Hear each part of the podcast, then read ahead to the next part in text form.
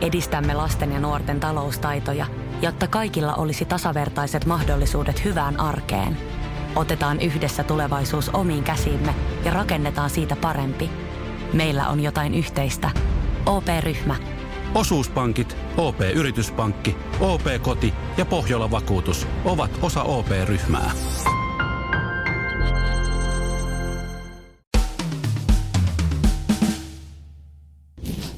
Terve. A, mulla jäi toi Kelakortti kotiin. Eli minnepä? A, Olkinuora. Lasse. Ol, Olkinuora. Kahdeksan. Okei. Okay. Kiitos, kiitos, kiitos.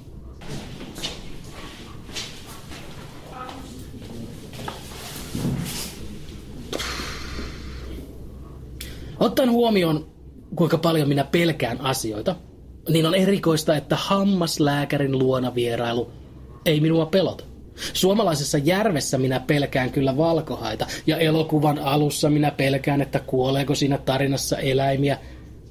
Mutta hammaslääkäri jostain syystä ei minua pelota. Tosin hammaslääkärit aina luulevat, että minä pelkään. Koska vuosia sitten luin tutkimuksesta, jonka mukaan 70 prosenttia ihmisistä ahdistaa jo pelkkä ajatus hammaslääkäristä. Ja mentyäni tarkastukseen seuraavan kerran ajattelin, että hmm, hammaslääkärit on varmaankin lukenut tuon tutkimuksen ja ne automaattisesti varmaan olettaa, että nyt mäkin pelkään. Pitääpä käyttäytyä silleen rennosti ja jutella niitä näitä, niin ne huomaa, että mua ei pelota. Ja sitten minä rupesin jännittämään sitä minun rennosti esiintymistä.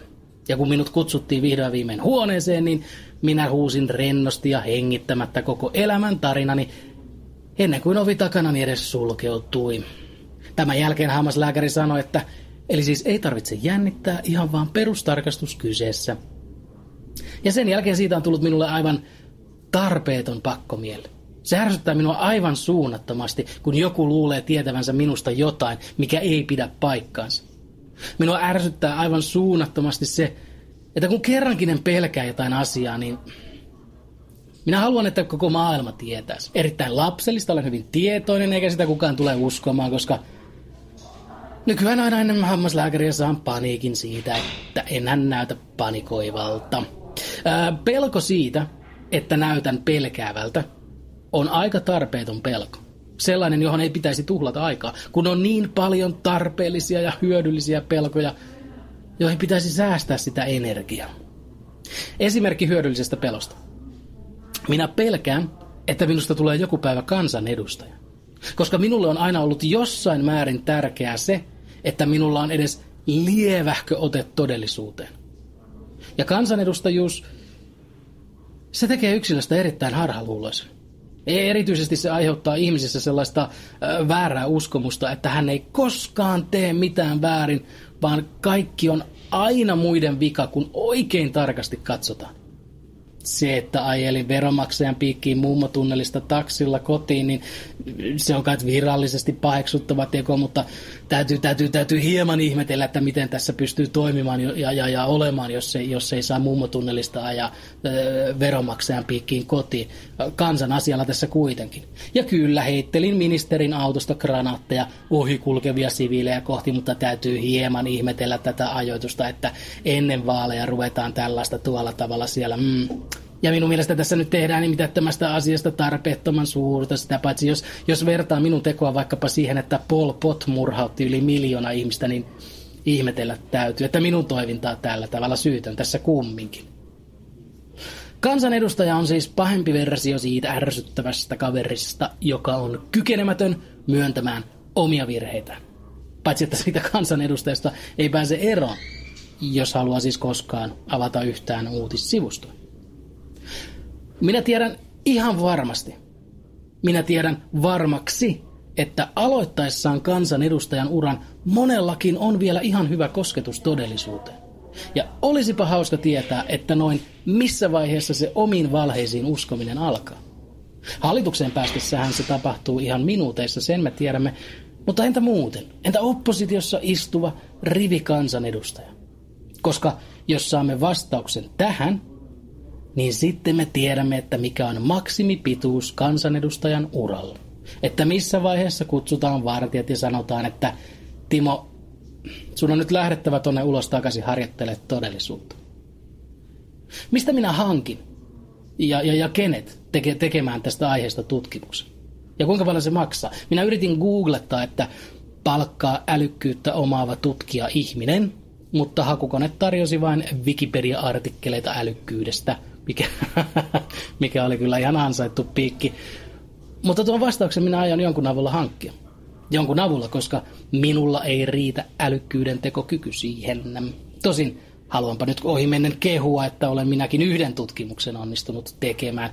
Siinä tutkimuksessa pyrittiin selvittämään, että minä päivänä viimeinen suomalainen menetti kaiken kunnioituksensa kansanedustajalaitosta kohtaan. Suurimmalla osallahan se kunnioitus tai edes neutraali suhtautuminen katosi kauan, kauan aikaa sitten. Kansanedustajat kun tekevät päivittäin hyvin selväksi, että vain sillä omalla valta-asemalla on väliä.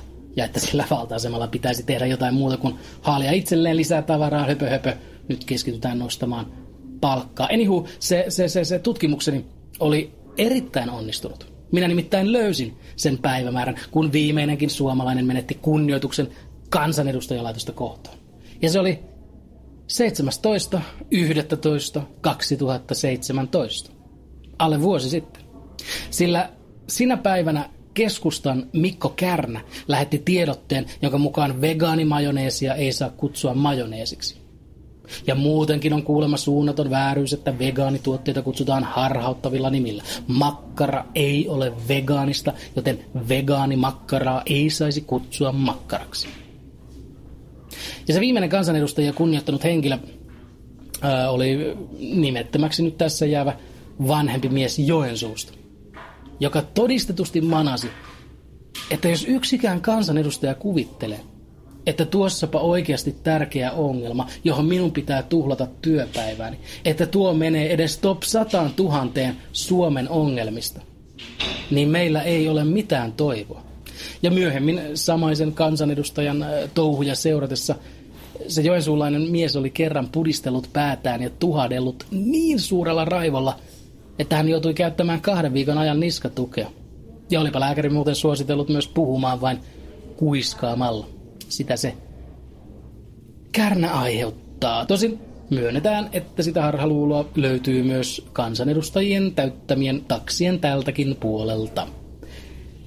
Sen oranssin dildon Ed Sheeranin loppuun myydyt konsertit muistuttivat meitä siitä, tai siis, siis, siis heistä, jotka ovat varmoja, että – jos minä nyt esitän, etten ole tietoinen tästä massojen tykkäämästä ja kuluttamasta asiasta, niin sitten muut ajattelevat, että wow, onpa toi vähän siisti tyyppi. Siis me lampaat vaan kulutetaan sitä, mitä meidän käsketään. Me lampaat vaan käydään Ed Sheeranin keikalla, mutta toi tyyppi, toi tyyppi se kulkee omia polkuja ja se varmaan tietää meitä paremmin kaikkia paljon parempia artisteja ja elokuvia ja tapahtumia ja kaupunkeja ja tapoja hengittää. Siis sellaisia, joista voi tykätä vaan, jos on niinku ylivertainen maku ja ymmärrys ja myös silleen ihan superälykäs. Esimerkiksi kun vaikka palkaa jalkapallon MM-kisat, niin tuollainen harhaluuloinen yksilö punoo juonia kotonaan, että mmm, mä lähden nyt kävelemään ympäri kaupunkia ja kysyn vastaan tuli, että siis onko nyt joku tapahtuma menossa? Futi, aa, futiksi MM-kisa, okei, okay, joo, joo, kato, kun mä, mä en edes tiedä mikä, mikä paitsi on. Ja sit kaikki pitää mua Oulusta Kallion ja murteesta pikavauhtia eroon hankkiutunutta hipsteriä ihan sikasiistinä tyyppinä. Mutta eivät he pidä sinua sikasiistinä tyyppinä. He pitävät sinua naurettavana poseeraajana. Ää, ah, joo. Ja minä puolestani menen nyt kertomaan hammaslääkärille, että kuinka urhea minä olen.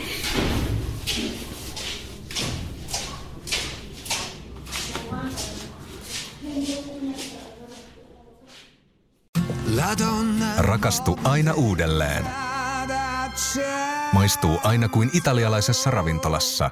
Pizzaristorante.